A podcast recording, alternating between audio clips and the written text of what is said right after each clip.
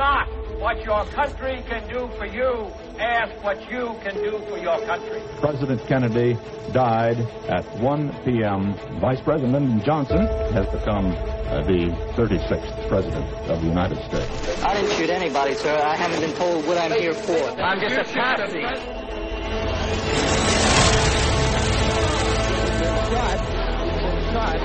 Lee Oswald has been shot. Supporters of Israel's nuclear weapons program were, in fact, involved in the JFK assassination. There's only one person in the world that John Kennedy trusted unequivocally, and that was Robert Kennedy. Obviously, I was there, but uh, I don't remember any of that.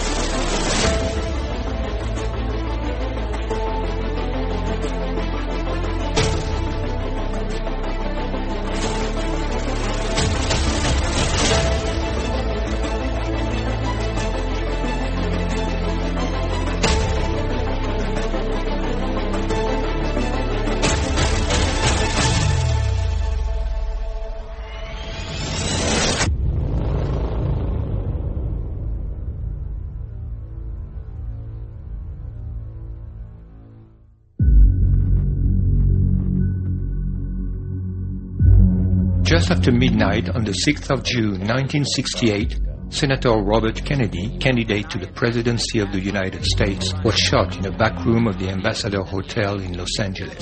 He had just been celebrating his victory at the California primaries, which made him the most likely Democratic nominee for the presidential election.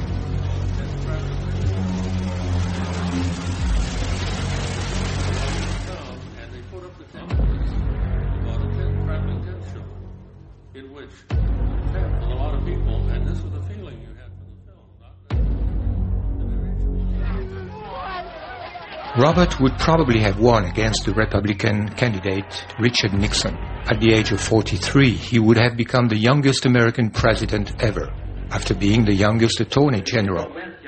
His death opened the way for Richard Nixon, who could finally become president eight years after being beaten by John F. Kennedy. John had been assassinated four years and a half before Robert. Had he survived, he would probably have been president until 1968, and his brother might have succeeded him. Instead of that, John's vice president, Lyndon Johnson, took over the White House in 1963. He became so unpopular that he retired in 1968. Interestingly, Johnson became president the very day of John's death and ended his term a few months after Robert's death. He was in power at the time of both investigations. Both investigations are widely regarded as cover-ups. In each case, the official conclusion is rife with contradictions. We are going to sum them up in this film, but we will do more. We will show that the key to solving both cases resides in the link between them, and we will solve them beyond a reasonable doubt. Strangely, we rarely hear about the Kennedy assassinations as a plural. John's death in 1963 and Robert's in 1968 are generally treated as two unconnected tragedies, rather than as serial murders. When both killings are connected, it is by the nonsensical notion of a curse on the Kennedy family, rather than by the hypothesis of a common commissioner. This theme of the Kennedy curse, in which is included the plane accident that cost the life to John Kennedy Jr., is often associated to the alleged sins of John and Robert's father, Joseph Kennedy. A more rational explanation must take into account that John and Robert were more than just brothers. They were connected by an unshakable loyalty. All Kennedy biographers stress the absolute dedication of Robert to his elder brother. Robert had successfully managed John's campaign for the Senate in 1952, then his presidential campaign in 1960. John was deeply grateful for his support. Uh, great appreciation to my brother Bobby, who has directed all our primary campaigns and the organization in all of them, as he did in my campaign for the Senate in 1952. And of course, he has been the most essential figure. At the White House, John made Bobby not only his Attorney General, but also his most trusted advisor, even on matters of foreign or military affairs. He insisted, for example, on having him nearby during the whole Cuban Missile Crisis in October 1962. Traditionally, attorneys general have nothing to do with foreign policy. But after the Bay of Pigs, John Kennedy really wanted Bobby by his side, helping him to make the decisions on everything. Because there was only one person in the world that John Kennedy trusted unequivocally, and that was Robert Kennedy. Robert and John's communion of spirit struck their collaborators. No sooner did one of them begin a sentence than the other knew what he was saying. They understood each other so well that they talked in a kind of shorthand. Yet, Robert was very different from John. He was a sincerely religious man, devoted to his family. He had got married at the age of 24, long before his elder brother. With his wife Ethel, also a devout Catholic, he fathered 11 children. My mother and my father shared a belief that we are on earth for a short period of time, and that we are actually children of God. We prayed every night that John Kennedy would be the best president ever, and that my father would be the best attorney general ever. What John most appreciated in Robert was his sense of justice and the integrity of his moral judgment. It is Robert, for example, who encouraged John to fully endorse the cause of the black civil rights movement. We are confronted primarily with a moral issue. It is as old as the scriptures and is as clear as the American Constitution. The heart of the question is whether all Americans are to be afforded equal rights and equal opportunities. Whether we are going to treat our fellow Americans as we want to be treated It was probably the first time in the history of our country that an American president would say that the question of civil rights, the question of race, was a moral issue. And he had the encouragement of Robert Kennedy to push him in this direction. Robert Kennedy was learning, he was growing. He said to me, John, I now understand the young people have educated me. And you could see it, you could feel it. And Robert Kennedy, during that period, became so convinced, not just as a politician, not just as the Attorney General, but as a human being, that it was time for there to be some major steps to end racial discrimination in America. Robert neither possessed John's charisma nor his ambition. After John's death, he felt that his brother's coat which he had literally worn during his first month of mourning, was too big for him. When he finally decided to run for president in 1968, it was out of a sense of destiny to take up the torch of his brother's legacy. Robert knew that he was, in the eyes of millions of Americans, the legitimate heir to the murdered king, as well as his avenger. His public appearances led to displays of enthusiasm never seen before for a presidential candidate and his total lack of concern for his own security only increased his prestige.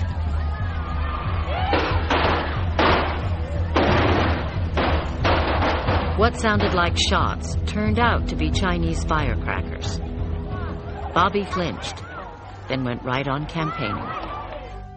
Given the exceptional bond between the Kennedy brothers and the unity between their presidential destinies, what are the odds that their assassinations were unrelated? Common sense suggests that they were killed by the same force and for the same motives, and that Robert was eliminated from the presidential race because he had to be prevented from reaching a position where he could reopen the case of his brother's death.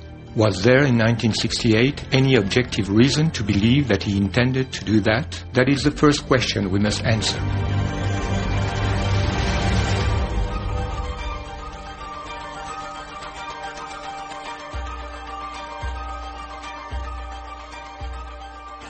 Did Robert Kennedy plan to reopen the investigation on his brother's assassination? That question has been positively answered by David Talbot in his book Brothers, The Hidden History of the Kennedy Years, published in 2007 by Simon & Schuster. Talbot shows that Robert had never believed in the conclusion of the Warren Commission report that Lee Harvey Oswald was the sole assassin of his brother. His son, Robert Kennedy Jr., recently confirmed it. Knowing what to expect from Johnson, Robert had refused to testify before the Warren Commission, but he was compelled to write a statement saying that he knew of, quote, no credible evidence to support the allegations that the assassination of President Kennedy was caused by a domestic or foreign conspiracy, end of quote. To his close friends who asked him why he wouldn't voice his doubt publicly, he said, There is nothing I can do about it, not now. Robert was alienated and closely monitored by the new president, Lyndon Johnson, and his friend, FBI Director Edgar Hoover. Although still officially Attorney General, he knew he was powerless against the forces that had killed his brother. Yet Robert lost no time to start his own investigation. A mere week after JFK's death, November 29, Bill Walton, a friend of the Kennedys, traveled to Moscow and passed to Nikita Khrushchev via a trusted agent a message from Robert and Jacqueline Kennedy. According to the memo found in the Soviet archives in the 1990s by Alexander Fursenko and Timothy Naftali, Robert and Jackie wanted to inform the Soviet leader that they believed John Kennedy had been, quote, the victim of a right-wing conspiracy, that only RFK could implement John Kennedy's vision, and that the cooling that might occur in US-Soviet relations because of Johnson would not last forever. At the same time, Robert started his own investigations. He first asked CIA Director John McCone, a Kennedy friend, to find out if rogue agents within the agency had anything to do with the plot. Then, in March 1964, suspecting a vengeance from organized crime, he contacted mobster Jimmy Hoffa, his sworn enemy, whom he had battled for 10 years, and whom he suspected of having taken revenge on his brother.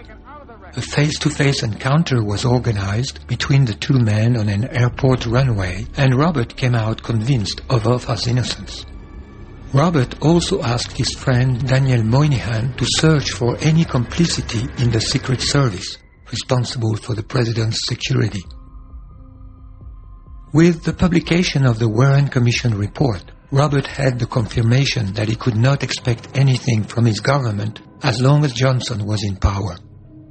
He also knew that his own investigations were under surveillance. He contacted a former MI6 officer that he knew from the time his father had been ambassador in London. This British officer, in turn, contacted some trusted friends in France. With the tacit support of Charles de Gaulle, arrangements were made for two French intelligence operatives to conduct, over a three-year period, a quiet investigation that involved hundreds of interviews in the United States. Their report, replete with innuendo about Lyndon Johnson and right-wing Texas oil barons, was delivered to Bobby Kennedy only a month before his own assassination in June of 1968.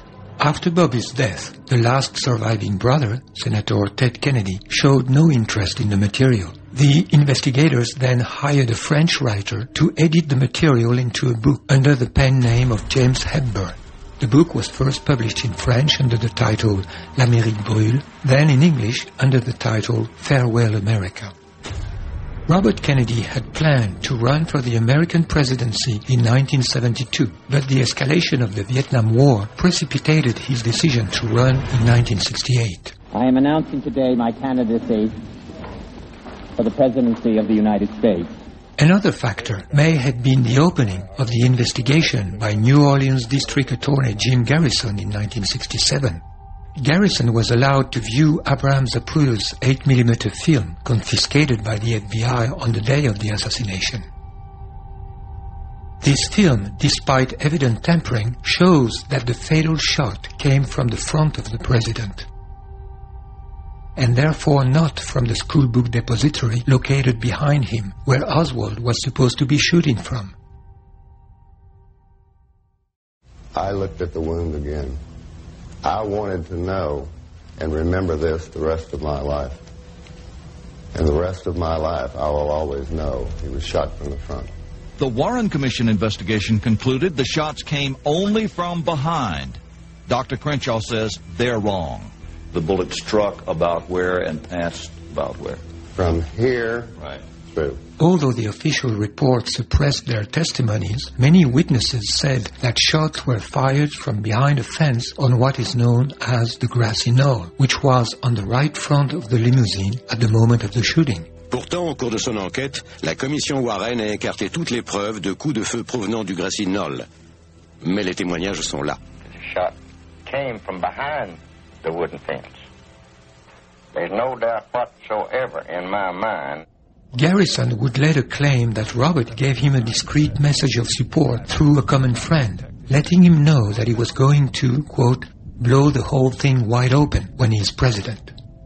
Robert also confided to his friend William Attwood, then editor of Look magazine, that he, like Garrison, suspected a conspiracy, but that he couldn't do anything until he gets control of the White House.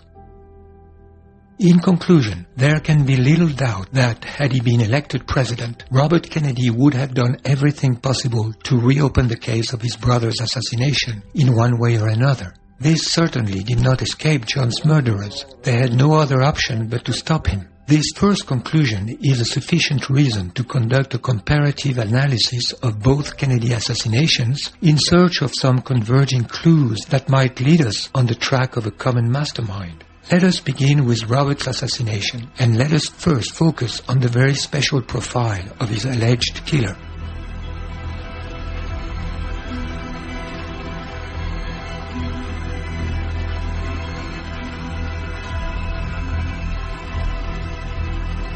Just hours after Robert's assassination, the press was able to inform the American people not only of the identity of the assassin, but also of his motive and even of his detailed biography.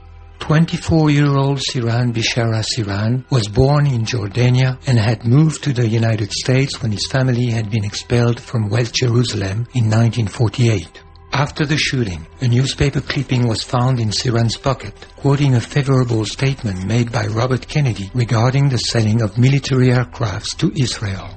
Handwritten notes by Sirhan found in a notebook at his home confirmed that his act had been premeditated and motivated by his hatred of Israel. That became the storyline of the mainstream media from day one. Jerry Cohen of the Los Angeles Times wrote a front page article saying that Sirhan is, quote, and a young man with a supreme hatred for the state of Israel. Cohen infers that Senator Kennedy became a personification of that hatred because of his recent pro-Israeli statements. Cohen further claimed to have learned from Los Angeles Mayor Samuel Yorty that about three weeks before shooting Robert Kennedy, Sirhan wrote a memo to himself saying, Kennedy must be assassinated before June 5, 1968. That is, the first anniversary of the Six-Day War in which Israel humiliated three Arab neighbors, Egypt, Syria, and Jordan.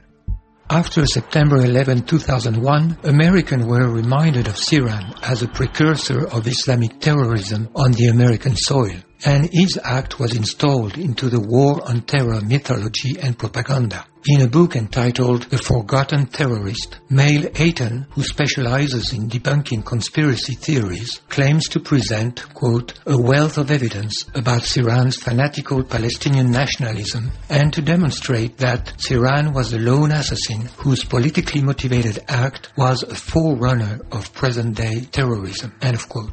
In 2008, on the occasion of the 40th anniversary of Bobby's murder, the Jewish Daily Forward wrote, Robert Kennedy was the first American victim of modern Arab terrorism. One cannot help but note the parallel between Kennedy's assassination and the terrorist attacks of September 11, 2001.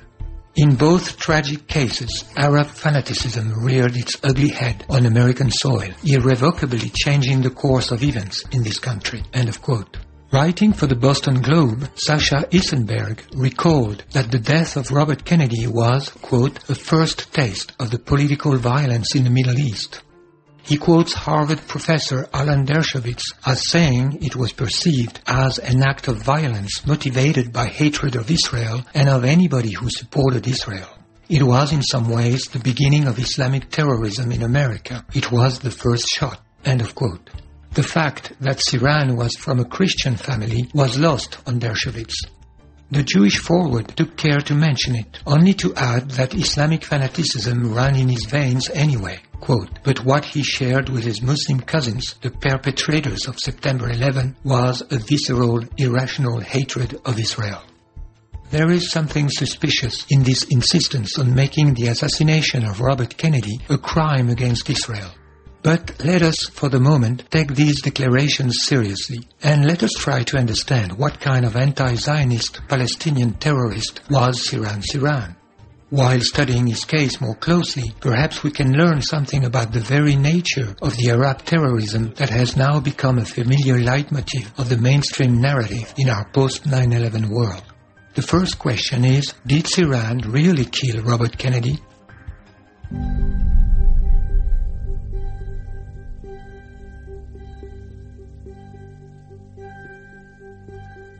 Ballistic and forensic evidence show that, in fact, none of Sirhan's bullets hit Kennedy.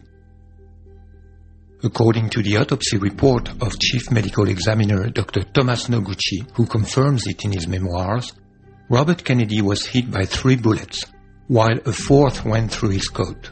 All these bullets were shot from behind Kennedy, two of them under his right armpit following an upward angle, and the third, the fatal bullet, behind his right ear at point blank range. One uh, gunshot wound was found behind the right ear, and uh, there were abundance of a powder a deposit on the edge of the uh, right ear and uh, after test firing uh, the similar weapon, we came to conclusion that the muzzle distance would be a, a uh, one inch from the right uh, ear edge and and no more than three inches. Yet the sworn testimonies of 12 witnesses established that Robert had never turned his back on Sirhan and that Sirhan was 5 to 6 feet away from his target when he fired. Moreover, Sirhan was physically overpowered by Karl Uecker after his second shot. And although he continued pressing the trigger mechanically, his revolver was then not directed towards Kennedy. By tallying all the bullet impacts in the pantry and those that wounded five people around Kennedy, it can be established that at least 12 bullets were fired, while Sirhan's gun carried only eight. Finally, a computer analysis of audio recordings during the shooting made by engineer Philip Van Praag in 2008 confirms that two guns are heard. 13 shot sounds over a little bit over a five second uh, interval of time. There are two shots and then a pause of about one and a third seconds, and then a flurry of succeeding shots. The primary point that people need to recall is that the capacity of Sirhan's gun was eight shots. He did not have time to reload. And so anything more than eight shots proves there had to be a second gun firing within that kitchen pantry, period. We have uh, strong evidence uh, uh, based upon this audio tape of 13 shots, two double shots, the make and the model of the gun, and the directionality of those shots uh, into the back of Robert Kennedy. All this evidence has been gathered by attorney William Pepper in a 58-page file submitted in 2011 to the Court of California with a request that Sirhan's case be reopened. Bob was hit with four bullets were fired at him from the rear. From the rear now. Two went through, one through the shoulder pad and one through the chest cavity that lodged in uh, a, uh, a, ceiling tile that was actually behind Sirhan, where Sirhan was was standing. So the the senator, the, sh- the shots from the senator were from behind, and uh, and the the tracing of the bullets was slightly upward. So that's where the assassin uh, was firing, and that's where he was standing behind the senator. And we have a view as to who that person was, but a good deal more, uh, uh, a good deal more probing and uh, evidentiary work has to be done. If Sirhan did not kill Robert Kennedy, then who did? The presence of a second shooter was indicated by several witnesses and reported on the same day by a few news outlets. En ce qui concerne les agresseurs, Ici, à Paris, d'après les informations que nous transmettent les agences de presse, oui. on dit qu'il y en aurait, qu'il y en aurait deux. There are strong suspicions that the second shooter was Thane Eugene Cesar, a security guard hired for the evening by the Hotel Ambassador owned by Myer Schine. Cesar was stuck behind Kennedy at the time of shooting. Several witnesses saw him draw his pistol, and one of them, Don Schulman, positively saw him fire. As we were slowly pushed forward, another man stepped out, and he shot. Just then the guard who was standing behind Kennedy took out his gun, and he fired also. The next thing I knew is that Kennedy was shot three times. Now, how far was Sirhan uh, from Senator Kennedy at the time? I would say approximately from three to six feet. Where was this guard who was firing his gun? He was standing directly to the side and back of Kennedy. On what side? He was standing on the right hand side. Contract killer could not find a more efficient and concealed position to do his deed. First, a clear opening to shoot at the heart, with little chance to be seen by witnesses situated either in front of or behind the victim. Then another opportunity for a concealed coup de grace in the back of the head as the victim slumps to the floor. Incredibly, Cesar's weapon was never examined. And he was never interrogated, even though he did not conceal his hatred for the Kennedys. He told police he had sold his 22 three months before the assassination. The receipt proves that it was sold after the assassination. The person who made out this receipt confirmed Cesar told him at the time of the sale, be careful of this weapon, it was involved in a police shooting. He was the obvious first suspect. The police brushed him off and never investigated him further. Even if we assume that Sirhan was the assassin of Robert Kennedy, another aspect of the case raises question. According to several witnesses, Sirhan seemed to be in a state of trance during the shooting and in a state of disorientation just after. More importantly, Sirhan has always claimed that he has never had any recollection of his act, even though, on the suggestion of his attorney, he admitted to have done it. For this, he was sentenced to death penalty. But the death penalty was abolished in California soon after, and his sentence was turned into life imprisonment. Fifty years after the fact, Sirhan continues to claim However, I not only have never been able to remember what happened in that place at that time, but I have not been able to remember many things and incidents which took place in the weeks leading up to the shooting. What do you remember about the shooting, if you're willing to talk about that? I, I was I, obviously I was there, but uh, I don't remember the exact moment. I don't remember pulling my gun uh, out of my body or whatever it was located, and I don't remember aiming at any human being. I don't remember any of that. Since 1968, several psychiatric analyses, including lie detector tests, have confirmed that Sirhan's amnesia is not faked. Therefore, experts in hypnosis and mental manipulation believe that Sirhan has been submitted to hypnotic programming. It was obvious that he had been uh, programmed to kill Robert Kennedy and programmed to forget that he'd been programmed. This hypothesis is consistent with some repetitive lines written in a notebook found in Sirhan's room, which are reminiscent of automatic writing.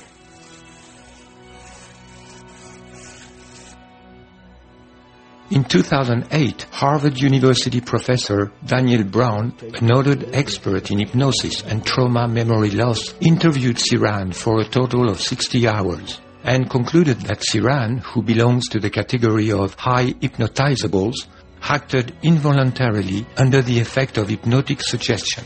His action of firing the gun was neither under his voluntary control nor done with conscious knowledge, but is likely a product of automatic hypnotic behavior and coercive control. End of quote.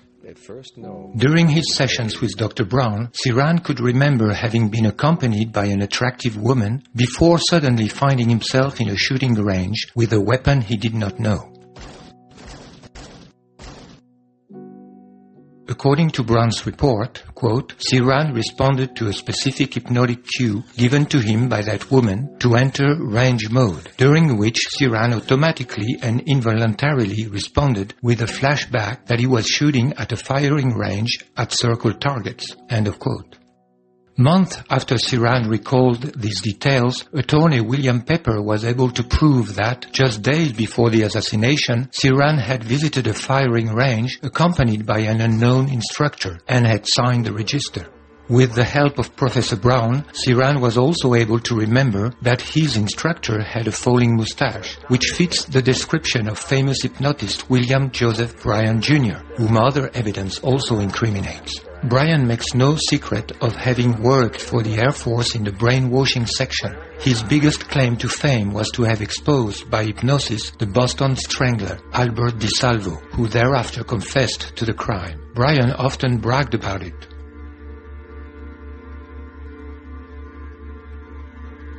This is significant because in a notebook found at Sirhan's home that Sirhan recognized to be in his own handwriting but that he cannot remember having written, we find this. God help me, please help me. Salvo, di, di salvo, di salvo. It is surmised that he heard the name while under hypnosis. You have to have the person locked up physically to have control over them.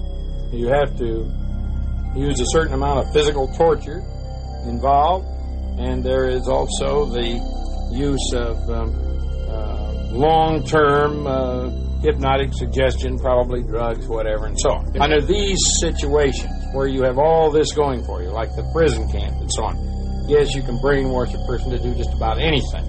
What I'm speaking about are the innumerable instances that we ran into when I was running the country's brainwashing and anti-brainwashing programs. We know that in the 1960s, American military agencies were experimenting on mental control. Dr. Sidney Gottlieb, son of Hungarian Jews, directed the infamous CIA MK Ultra project, which, among other things, was trying to answer questions like, can a person under hypnosis be forced to commit murder? According to a declassified document dated May 1951, we also know that Sirhan was attending meetings of occultist circles, practicing mental experiments, and this may have created opportunities to submit him to hypnotic programming. Israeli journalist Ronen Bergman has recently revealed that in May 1968, the month preceding Robert Kennedy's assassination, the Aman, the Israeli military intelligence, was planning to assassinate Yasser Arafat by hypnotically programming a Palestinian. The idea was proposed by a Navy psychologist named Benjamin Shalit, who claimed that, quote, if he was given a Palestinian prisoner, one of the thousands in Israeli jails, with the right characteristics, he could brainwash and hypnotize him into becoming a programmed killer. He would then be sent across the Jordan, join the Fatah there, and, when the opportunity arose, do away with Arafat. End of quote. The proposal was approved. Shalit selected a 28-year-old Palestinian from Bethlehem, whom he judged easily suggestionable. The operation failed, but it proved that in 1968, precisely, Israel was experimenting methods of assassination identical to the one used against Robert Kennedy.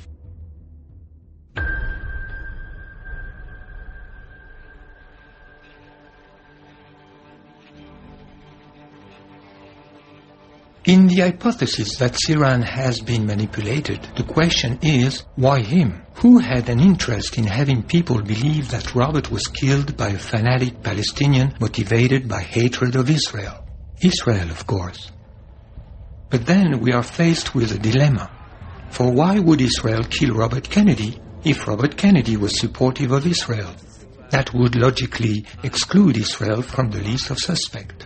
The dilemma rests on a misleading assumption, which is part of the deception. In reality, Robert Kennedy was not pro-Israel. He was simply in an electoral campaign. As everyone knows, a few good wishes and empty promises to Israel are an inescapable ritual in such circumstances. Robert's statements did not exceed the minimal requirements. It is claimed that Sirhan had in his pocket a newspaper clipping from the May 27 issue of Pasadena's Independent Star News, mentioning that Robert Kennedy had declared in an Oregon synagogue, quote, the United States should, without delay, sell Israel the 50 Phantom jets she has so long been promised. End of quote. But the author of this article, David Lawrence, underlined how little credit should be given to Robert's electoral promises. His article entitled Paradoxical Bob began like this. Presidential candidates are out to get votes and some of them do not realize their own inconsistencies. All things considered, there is no ground for believing that Robert Kennedy would have been, as President of the United States, particularly friendly to Israel. The Kennedy family, proudly Irish and Catholic, was not known to be very appreciative of Jews. Joe Kennedy had been notoriously critical of Jewish influence during the Second World War. While ambassador in London from 1938 to 1940, he had supported the appeasement policy of British Prime Minister Neville Chamberlain toward Hitler. When Roosevelt was about to enter the war, he had resigned and declared that he intended, quote, to devote my effort to what seems to me the greatest cause in the world today, to help the president keep the U.S. out of the war, end of quote. During John's presidential campaign, Menahem Begin's party, Herut, wondered publicly if the father, Joe Kennedy, quote, did not inject some poisonous drops of anti-Semitism in the mind of his children, end of quote. In his Pulitzer Prize-winning book Profiles in Courage, published in 1956, Kennedy had declared his admiration for Senator Robert Taft, who, by calling the Nuremberg military trials of 1946 a shameful parody of justice, had sacrificed his political future. We will talk later about John Kennedy's tense relationship with the State of Israel.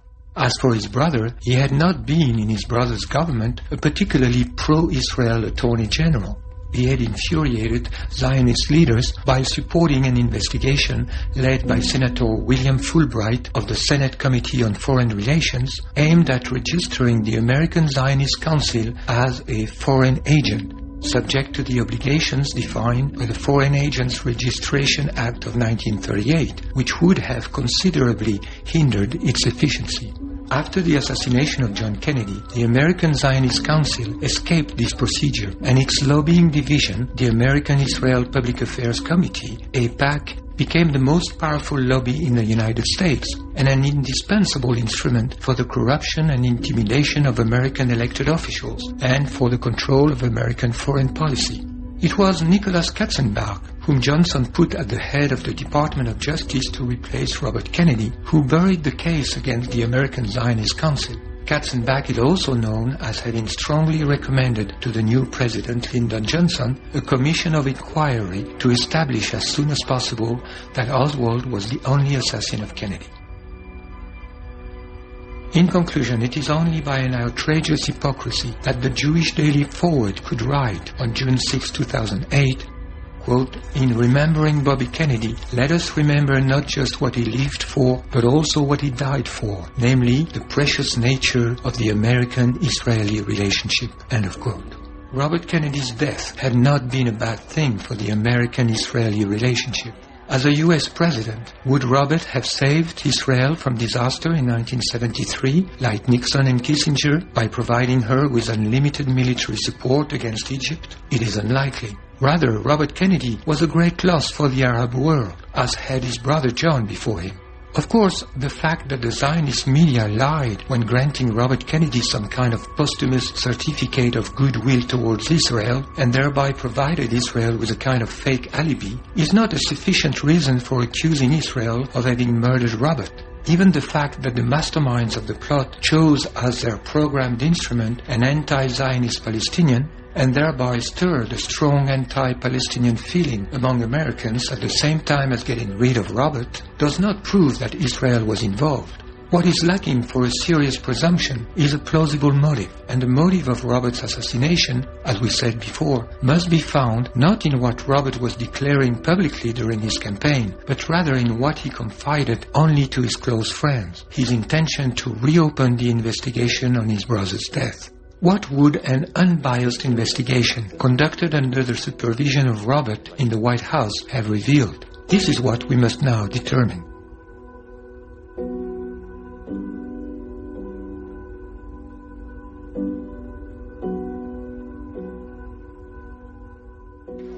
It is obvious for any person even vaguely informed that a genuine investigation would prove that Oswald was only the unwilling instrument of the plotters, a scapegoat prepared in advance to be blamed for the crime and then be slaughtered without a trial.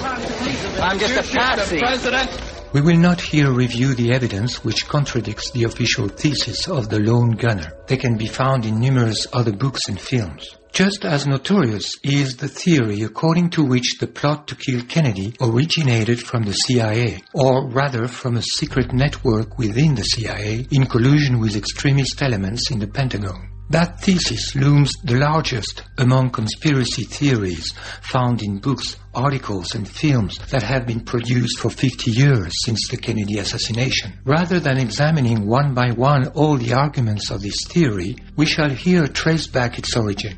If the trail of the CIA is such a well-trodden path among Kennedy researchers, it is because it has been cut and marked by the mainstream media themselves, as well as by Hollywood. And that began even before the assassination, on October 2, 1963, with an article in the Washington Daily News picked up by the New York Times chief Washington correspondent Arthur Krock.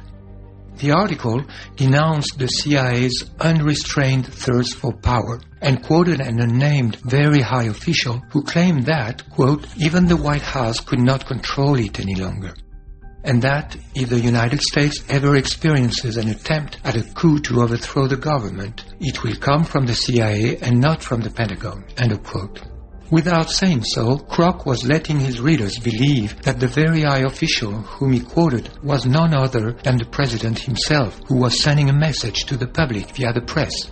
In such a way, the New York Times was planting a sign a month and a half before the Dallas killing, pointing to the CIA as the most likely instigator of the upcoming coup. The sign said, the president is going to fall victim of a coup, and this will come from the CIA. In the 1970s, the mainstream media and publishing houses again played a major role in steering conspiracy theorists toward the CIA trail while avoiding any hint of Israeli involvement. One major contributor to that effort was the Israeli-American Alan Weberman, a close associate to Jewish Defense Organization, with his 1975 book, Coup d'etat in America, The CIA and the Assassination of John F. Kennedy, co-authored by Michael Canfield. Weberman acknowledged Richard Perle's assistance in his investigation. This book contributed to the momentum that led the House Select Committee on Assassinations to reinvestigate in 1976 the murders of JFK and Dr. Martin Luther King with a special focus on the CIA and organized crime. It is also in this context that Newsweek journalist Edward J. Epstein published an interview of George de a Russian geologist and consultant for Texan Oil Man, who had befriended Oswald and his Russian wife in Dallas in 1962. De admitted that Oswald was introduced to him at the instigation of a CIA agent. The problem is that de was in no position to confirm or deny the words that Epstein ascribed to him. He was found dead a few hours after giving the interview. De Mohrenschildt's death was ruled a suicide. The sheriff's report mentions that in his last month he complained that, quote, the Jews and the Jewish mafia were out to get him. Needless to say, Epstein didn't mention anything about this. We should also mention author Mark Lane, Levin by his real name. He was the first to incriminate the FBI and the CIA directly in his articles and then in a 1966 book, Rush to Judgment, which received considerable media coverage. Lane was adamant that the CIA was a culprit in his last book, published in 2011, Last Word, My Indictment of the CIA in the Murder of JFK. That Israeli agents had been instrumental in spreading conspiracy theories targeting the CIA has become evident with Oliver Stone's film JFK, released in 1991, starring Kevin Costner in the role of District Attorney Jim Garrison. This film, which shook public opinion to the point of motivating the President John F. Kennedy Assassination Records Collection Act of 1992, was produced by Arnon Milchan, described in a 2011 biography as being from his youth, quote, one of the most important covert agents that Israeli intelligence has ever fielded. Milchan was working in particular to boost Israel's nuclear program. In 2013, Milchan publicly revealed his extended activity as a secret agent of Israel. It is therefore no wonder that Stone's film gives no hint of the Mossad connection that Garrison had stumbled upon.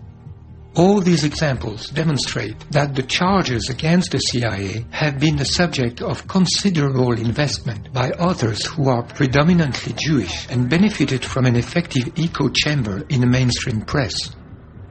The mainstream news and entertainment industry engaged in double dealing. While ostensibly defending the official theory of the lone gunner on the front page, they channeled the skeptic scrutiny towards the CIA. This is a typical strategy of Israel, occupying the ground of protest and creating a rigged debate excluding any reference to Israel. The contradiction of the official thesis is maintained focused on the CIA, the military industrial complex, or any other 100% American organization by an elite of militants whose primary motivation is the preservation of the interest of the Jewish community.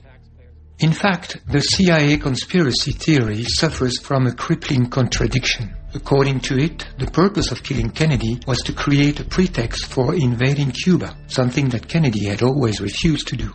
With Oswald groomed as a pro-Castro communist, the Dallas shooting was staged as a false flag attack to be blamed on Cuba, according to the CIA theory. But then, why did no invasion of Cuba follow Kennedy's assassination? It is because Johnson, we are told, thwarted the plot's ultimate aim to start World War III. This is to ignore the tremendous amount of evidence accumulated against Johnson. In fact, I believe the CIA thesis was originally pushed forward to counter the more natural and more popular thesis of a conspiracy headed by Johnson with Hoover's complicity. Another weakness in the CIA theory is the fact that researchers following this lead seem unable to come to any agreement about the mastermind of the plot. In fact, one of the names that come up most often is James Jesus Angleton, the head of counterintelligence within the CIA. Professor John Newman writes about him in Oswald and the CIA, quote, No one else in the agency had the access, the authority, and the diabolically ingenious mind to manage this sophisticated plot. But, as a matter of fact, Angleton was also the Mossad liaison for the CIA, as head of the CIA's Israel office, and he is widely recognized as having been an Israeli mole. One of his biographers, Tom Mangold, states, Angleton's closest professional friends overseas came from the Mossad, and he was held in immense esteem by his Israeli colleagues and by the State of Israel, which was to award him profound honors after his death. Moreover, it has been revealed by reporter Joe Trento of the Sunday News Journal that it was Angleton himself who, in the 70s, played a key role in keeping the CIA under scrutiny by leaking to the press a secret memo he had written himself about the embarrassing presence of CIA agent Howard Hunt in Dallas on November 22, 1963.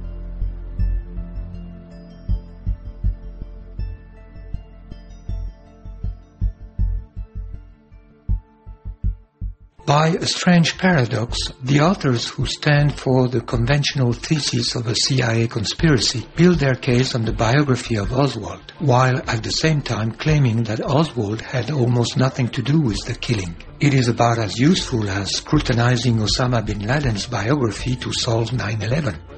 If Oswald was just a patsy, as he claimed, the quest for the real culprits must logically begin by investigating the man who shot Oswald two days after his arrest in the Dallas police station.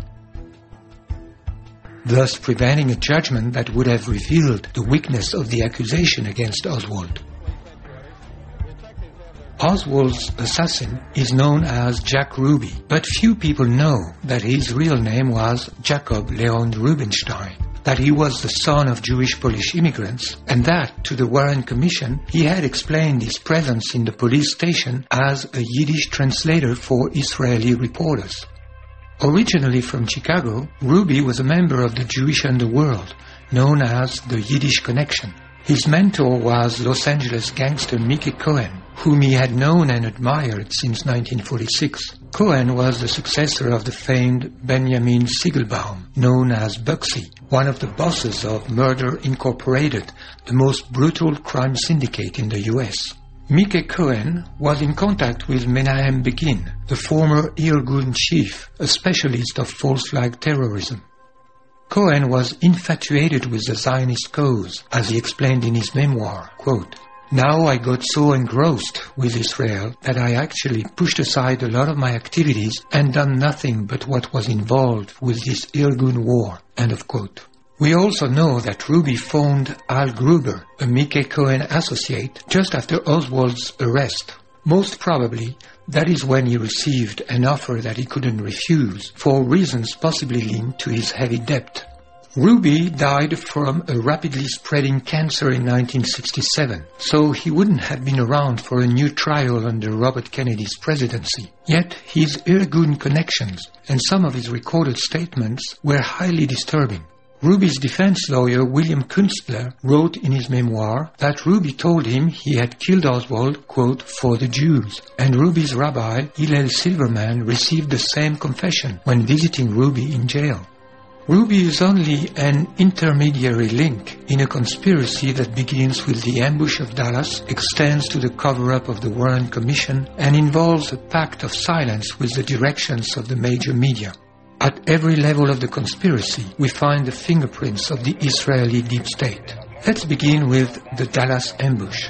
JFK's trip to Dallas had no official character and was sponsored by a powerful business group known as the Dallas Citizens Council. Kennedy was on his way to the reception organized in his honor when he was shot. The Dallas Citizens Council was a powerful group dominated by Jewish businessmen like the wealthy Julius Schepps, described by Bryan Edward Stone in The Chosen Folks, Jews on the Frontiers of Texas as, quote, a member of every synagogue in the city and de facto leader of the Jewish community, end of quote.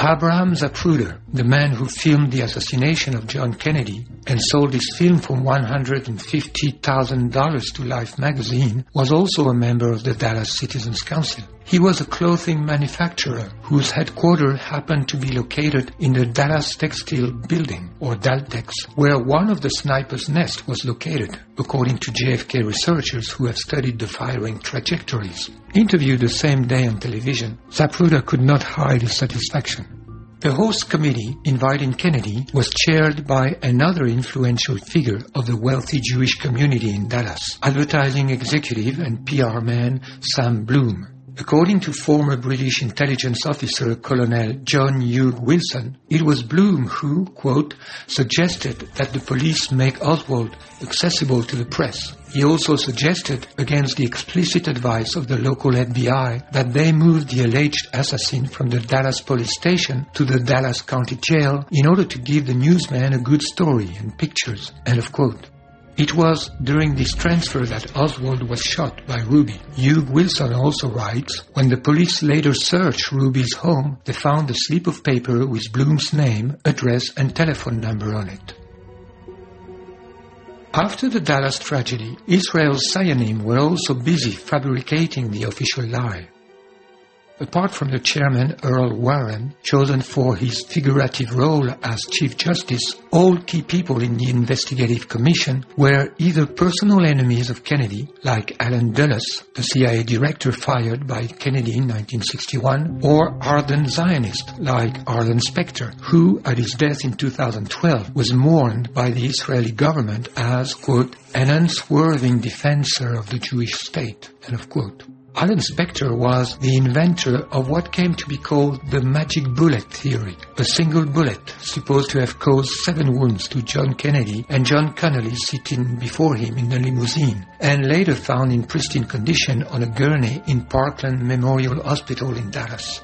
In conclusion, at every step of the plot, we find a Zionist cabal, including businessmen, politicians, and gangsters, not forgetting media executives, all devoted to Israel. The most plausible motive for Israel to kill Kennedy has been revealed by two books in the 1990s The Samson Option by Seymour Hersh, then Israel and the Bomb by Avner Cohen. And the lead has been followed up in 2007 by Michael Karpin in The Bomb in the Basement.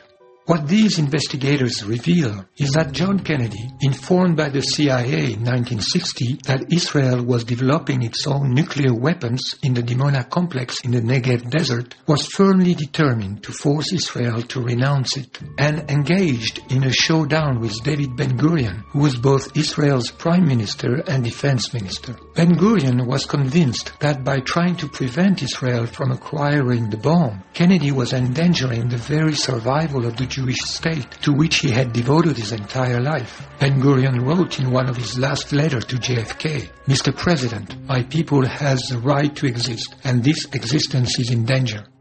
Kennedy, however, remained unyielding. In a letter dated June 15, 1963, he demanded an immediate first visit, followed by regular visits every sixth month. Otherwise, he wrote, this government's commitment to and support of Israel could be seriously jeopardized. The result was unexpected. Ben Gurion avoided receiving the letter by announcing his resignation on June 16. As soon as a new Prime Minister Levi Eshkol took office, Kennedy sent him a similar letter dated June 5, 1963, but never got an answer. Did Ben Gurion resign in order to deal with Kennedy from a deeper level? This is not implausible because 11 days after resigning, Ben Gurion was more committed than ever to provide Israel with the nuclear weapon. He said in a speech, I do not know of any other nation whose neighbors declare that they wish to terminate it, and not only declare, but prepare for it by all means available to them. Our numbers are small, and there is no chance that we could compare ourselves with America's 180 million or with any Arab neighboring state. There is one thing, however, in which we are not inferior to any other people in the world. This is the Jewish brain, and the Jewish brain does not disappoint. Jewish science does not disappoint. I am confident that science is able to provide us with the weapons that will serve the peace and deter our enemies. End of quote. Five months later, Kennedy's death relieved Israel of all pressure to stop its nuclear program and of all risk of publicity on this program. John McCone, the CIA director named by Kennedy to inform him about Israel's Dimona project, resigned in 1965, complaining about Johnson's complete lack of interest. According to historian Stephen Green, perhaps the most significant development of 1963 for the Israeli nuclear weapons program occurred on November 22. On a plane flying from Dallas to Washington, D.C., Lyndon Johnson was sworn in as the 36th President of the United States following the assassination of John F. Kennedy. Lyndon Johnson's White House saw no Dimona, heard no Dimona, and spoke no Dimona when the reactor went critical in early 1964. End of quote.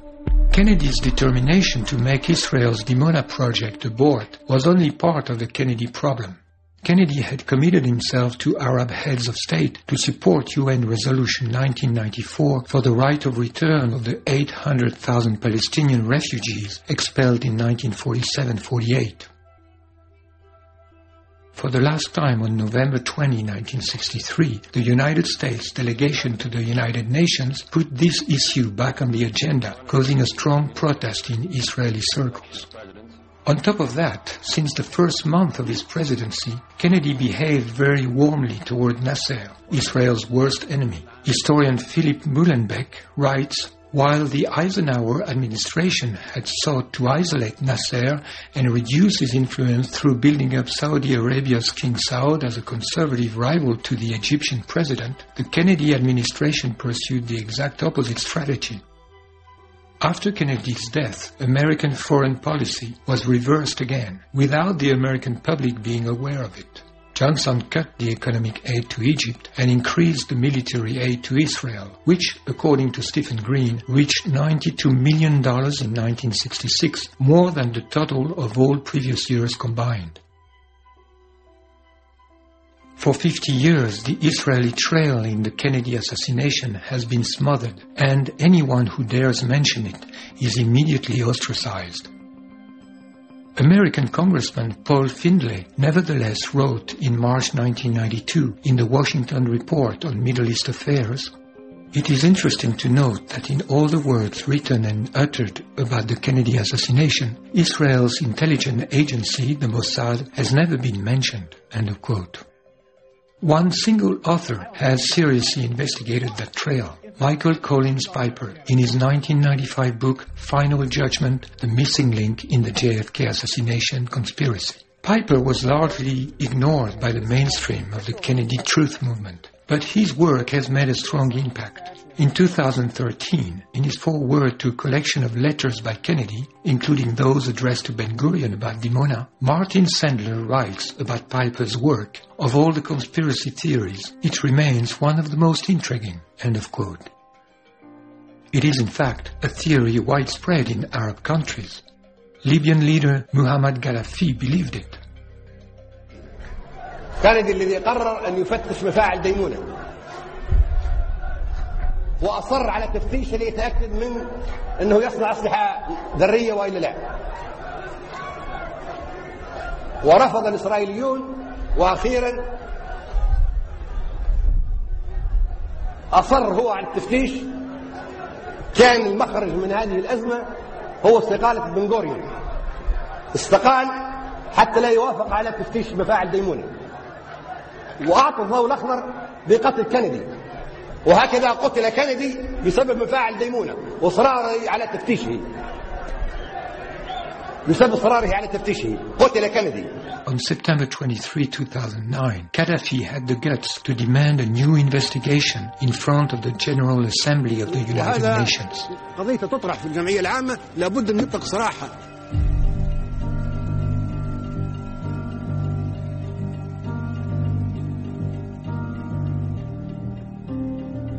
Several investigators have identified Lyndon Johnson as the mastermind of the Kennedy assassination. It is beyond doubt that the plotters acted with the foreknowledge that Johnson, who immediately stepped in as head of state after Kennedy's death, would cover them. The context of national crisis enabled Johnson to bully both justice and the press while achieving his life's ambition. Johnson not just benefited from the plot, he participated in its elaboration. As a former senator from Texas, he could mobilize high-ranked accomplices in Dallas to prepare the ambush.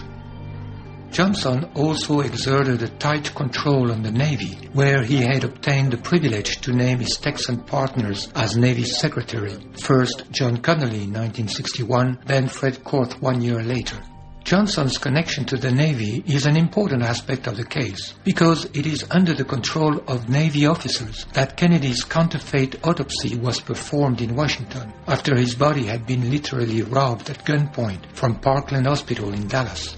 The autopsy report from the Navy hospital stated that the fatal bullet had entered the back of Kennedy's skull in contradiction to the unanimous testimonies of the Dallas hospital staff. Contrary to a widespread but erroneous belief, Lee Harvey Oswald had been recruited not by the CIA but by the Navy. He was a Marine, and as a Marine he had worked for the Office of Naval Intelligence, ONI. Johnson had actually taken advantage of his connections in the Navy to participate in the greatest corruption ever recorded at that time. His accomplice, Fred Korth, was forced to resign as Navy Secretary in November 1963, only weeks before the Dallas coup, after the Justice Department, headed by Robert Kennedy, had implicated him in a fraud involving a $7 billion contract for the construction of 1,700 TFX military aircraft by General Dynamics, a Texas company. Johnson's personal secretary, Bobby Baker, was charged in the same case, and the scandal was about to blow up on Johnson's face.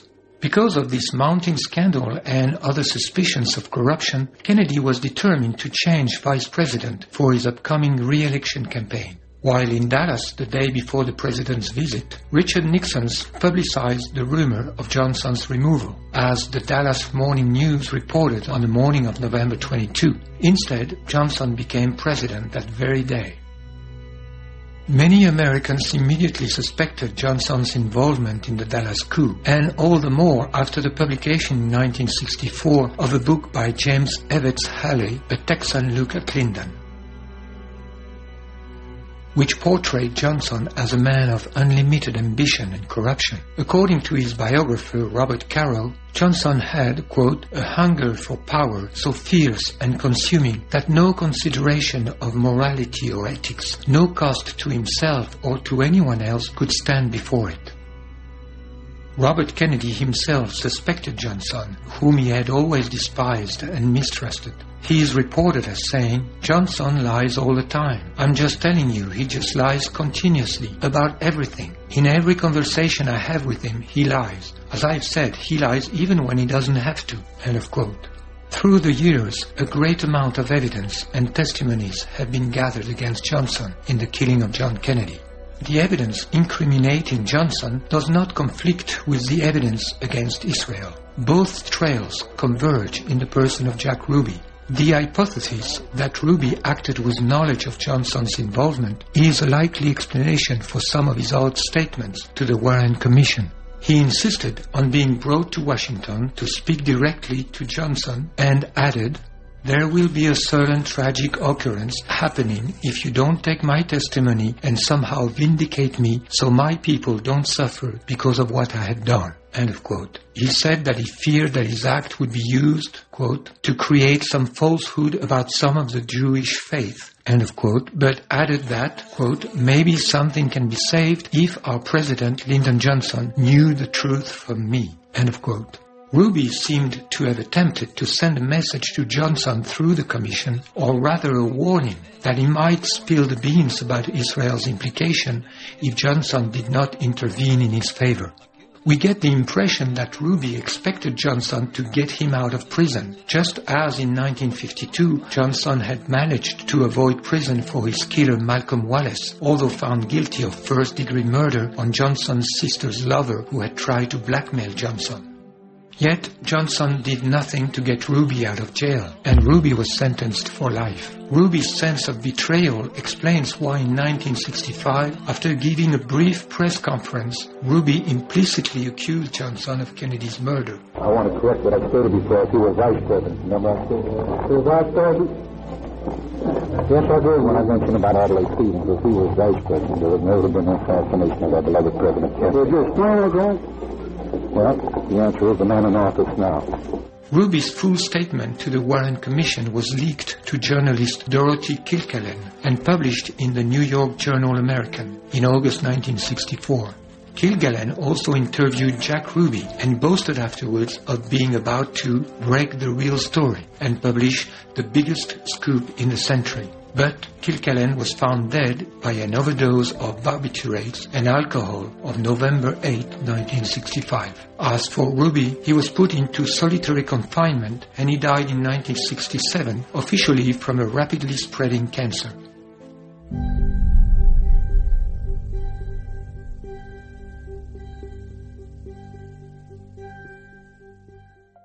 Jack Ruby is not the only element connecting Johnson to Israel. Far from it.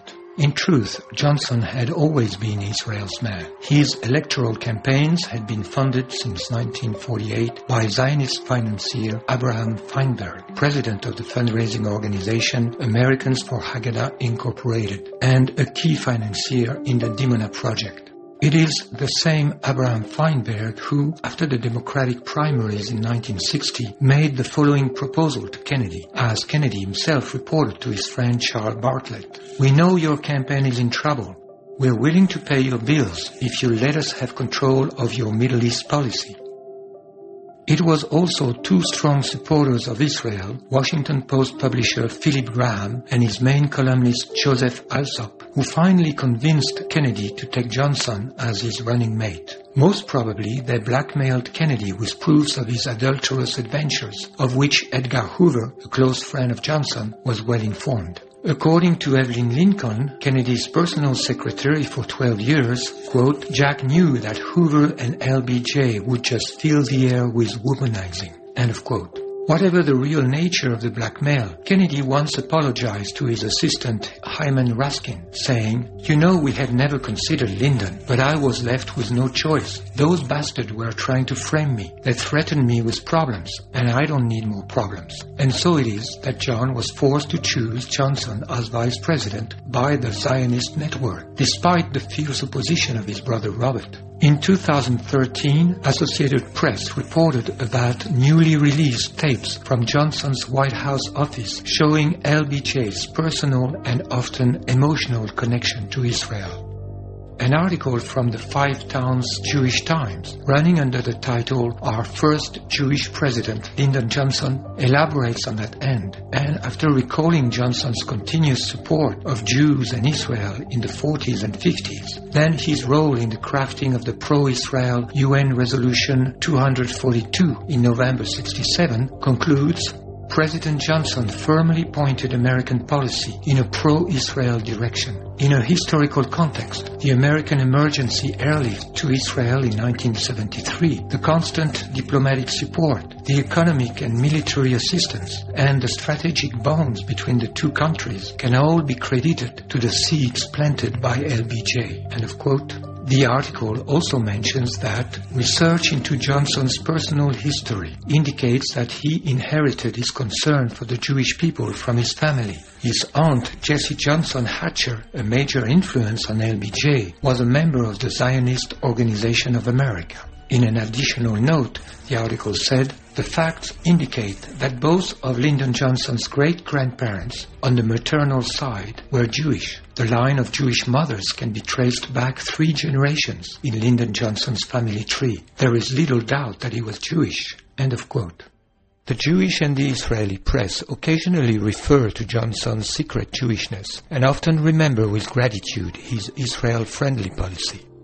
Whatever was the reason of Johnson's loyalty to Israel, it is a fact that, thanks to Johnson, Israel could acquire its first atomic bomb somewhere between 1965 and 67 and carry out its plan to annex Palestinian territories beyond the boundaries of the United Nations partition plan. By leaning on the Pentagon and CIA oaks, who had previously been bridled by Kennedy, Johnson intensified the Cold War and created the climate of tension which Israel needed in order to demonize Egyptian President Nasser and reinforce Israel's own stature as an indispensable U.S. ally in the Middle East.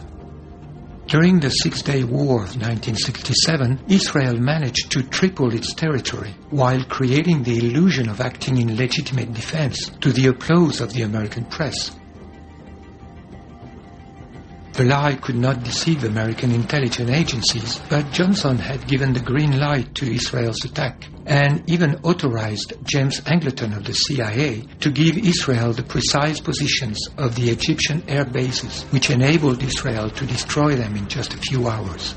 Four days after the start of the Israeli attack, Nasser accepted the ceasefire request from the UN Security Council. It was too early for Israel, who had not yet achieved all her objectives in terms of conquest. That is when, on June 8, Israel attacked the USS Liberty, an unarmed NSA spy ship stationed in international waters of Sinai. They drop napalm and strafe its decks with rockets, cannon fire, and armor piercing rounds before trying to sink it with torpedoes.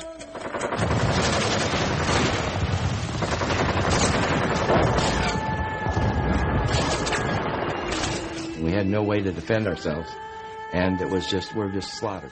The ship was bombed, strafed, and torpedoed during 75 minutes by Israeli Mirage jets and three torpedo boats, while Johnson from the White House intervened to prohibit the nearby Sixth Fleet from rescuing it. Even the lifeboats were machine gunned. The attack would have been blamed on Egypt if it had succeeded, that is, if the ship had sunk and its crew had been exterminated. The operation would then have given Johnson a pretext for intervening on the side of Israel against Egypt. But it failed. The USS Liberty affair was suppressed by a commission of inquiry headed by Admiral John Sidney McCain II, father of John McCain III, who recently supported ISIS terrorists against Syria. Everyone in the national security team recommended uh, arming ISIS. Johnson accepted Israel's spurious targeting error explanation. What's more, Johnson rewarded Israel by lifting the embargo on offensive military equipment. US-made tanks and aircrafts immediately flowed to Tel Aviv. This failed false flag attack is evidence of Johnson's secret complicity with Israel, implying high treason against his own country. Many of Johnson's closest friends and advisers were pro-Israeli, and they reported back to Tel Aviv on his every move. The Israeli story constantly shifted to counter whatever new intelligence the White House received. So sensitive were these communications that the Israelis used code names to protect the identity of their White House agents. But for the first time, the members of the ring can be named. Hamlet was a million dollar fundraiser for the Democrats. When he rang, Johnson took his calls. He was Abe Feinberg.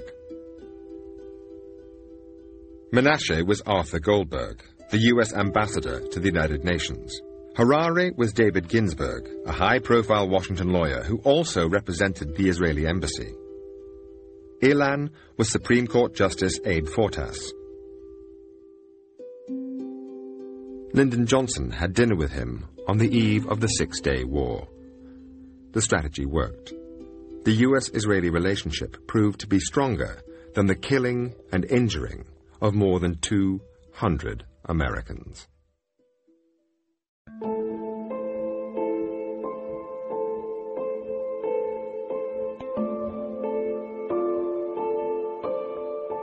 In conclusion, besides the fact that John and Robert were brothers, their assassinations have at least two things in common Johnson and Israel. First, their deaths are precisely framed by Johnson's presidency, which was also marked by other political assassinations, such as Martin Luther King's. Johnson was in control of the two investigations on John and Robert's murders. Secondly, in both cases, the central element that contradicts the official story strongly suggests the implication of the Israeli deep state. In the case of Robert, it is the choice of the manipulated Patsy, which was obviously meant to disguise Robert's assassination as an act of hatred against Israel. In the case of John, it is the identity of the man tasked with killing the Patsy, a Jewish gangster linked to the Irgun. These two common elements in the Kennedy assassinations, Johnson and Israel, are themselves closely linked because Johnson was a man acting for Israel just like Ruby, although at a higher level.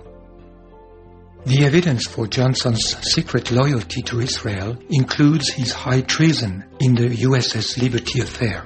The causal link between the two assassinations then becomes clear. Even if Robert had been pro-Israel, which he was not, Israel and Johnson would have had a compelling reason to eliminate him before he got to the White House and reopened the investigation on his brother's death. In order to solve the mystery of John Kennedy's assassination, we simply have to look into the two other assassinations that are connected to it. On the one hand, the assassination of Oswald, the man whose trial could have exposed the real plotters, and on the other hand, the assassination of Robert Kennedy, the man who would have reopened the case if he had reached the White House. And both of these assassinations bear the signature of the Israeli deep state. The Kennedy assassinations are obsessing the American psyche and corrupting its character. The sense of a terrible truth hidden by the government is making America deeply neurotic, like a repressed family secret affecting the whole personality. This lie, buried into the deep state, has rendered Americans vulnerable to other lies, just like any lie creates a predisposition for new lies, and even the need for more lies to cover it up. Having fallen deeper and deeper under the control of Israel, America is now morally corrupt and haunted by its own lies. Conversely, exposing one lie will make other lies fall one by one. That explains why there is still today, more than 50 years later, a determination from the corrupt American Zionist controlled leadership to keep the truth hidden. This is also why unveiling the truth about the Kennedy assassinations is so crucial and will lead inevitably to unveiling the truth about 9-11 and to a new awareness about the other lies by which the United States and the world have been drawn into wars against the enemies of Israel. Carl Jung, the psychologist of the collective unconscious, said that the mythical character of a life expresses that it has a historical significance. The life and death of the Kennedys have such a mythical dimension. The Kennedy dynasty embodied the Irish Catholic root and branches of the American people, with all that it represents in terms of antagonism to English Puritanism, the most Judaized branch of Christianity. This antagonism goes back to the martyr of Ireland under British oppression. During the Second World War, the Republic of Ireland remained neutral, refusing to ally itself to the British. Joseph Kennedy was then a leading figure of the isolationist. Like Charles Lindbergh, he believed that wealthy Jews were pushing the Roosevelt administration into total war against Germany. After the war, an increase in Jewish cultural influence and a decline of the Irish Catholic voice could be observed. In that context, the presidency of John Kennedy was, in the collective psyche and the destiny of the United States of great spiritual significance. This meta-historical significance of the Kennedys did not escape the Zionist Jews inhabited by the supremacist geopolitical project of their ancient scriptures and placing all their hopes in their ability to influence U.S. foreign policy in favor of Israel.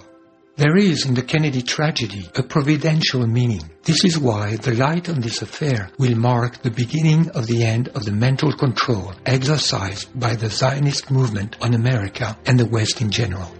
One day, hopefully, the Kennedy brothers will receive in the United States the national recognition they deserve as heroes and martyrs in the fight against Israel's global crime.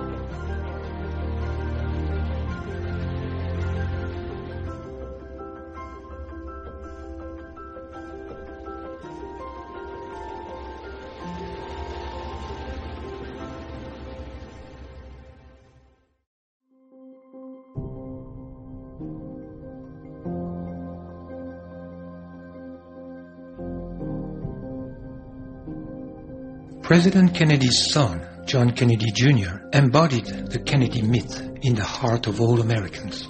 The route seemed traced for him to become president one day. He died on July 16, 1999, with his pregnant wife and his sister-in-law when his private plane suddenly and mysteriously nosedived into the ocean a few seconds after he had announced his approach on Martha's Vineyards airport. John Jr. was literally born with the Kennedy presidency. From the minute he came into this world, he had been in the national spotlight. As Americans watched him grow up in the White House, they developed a strong affection for him.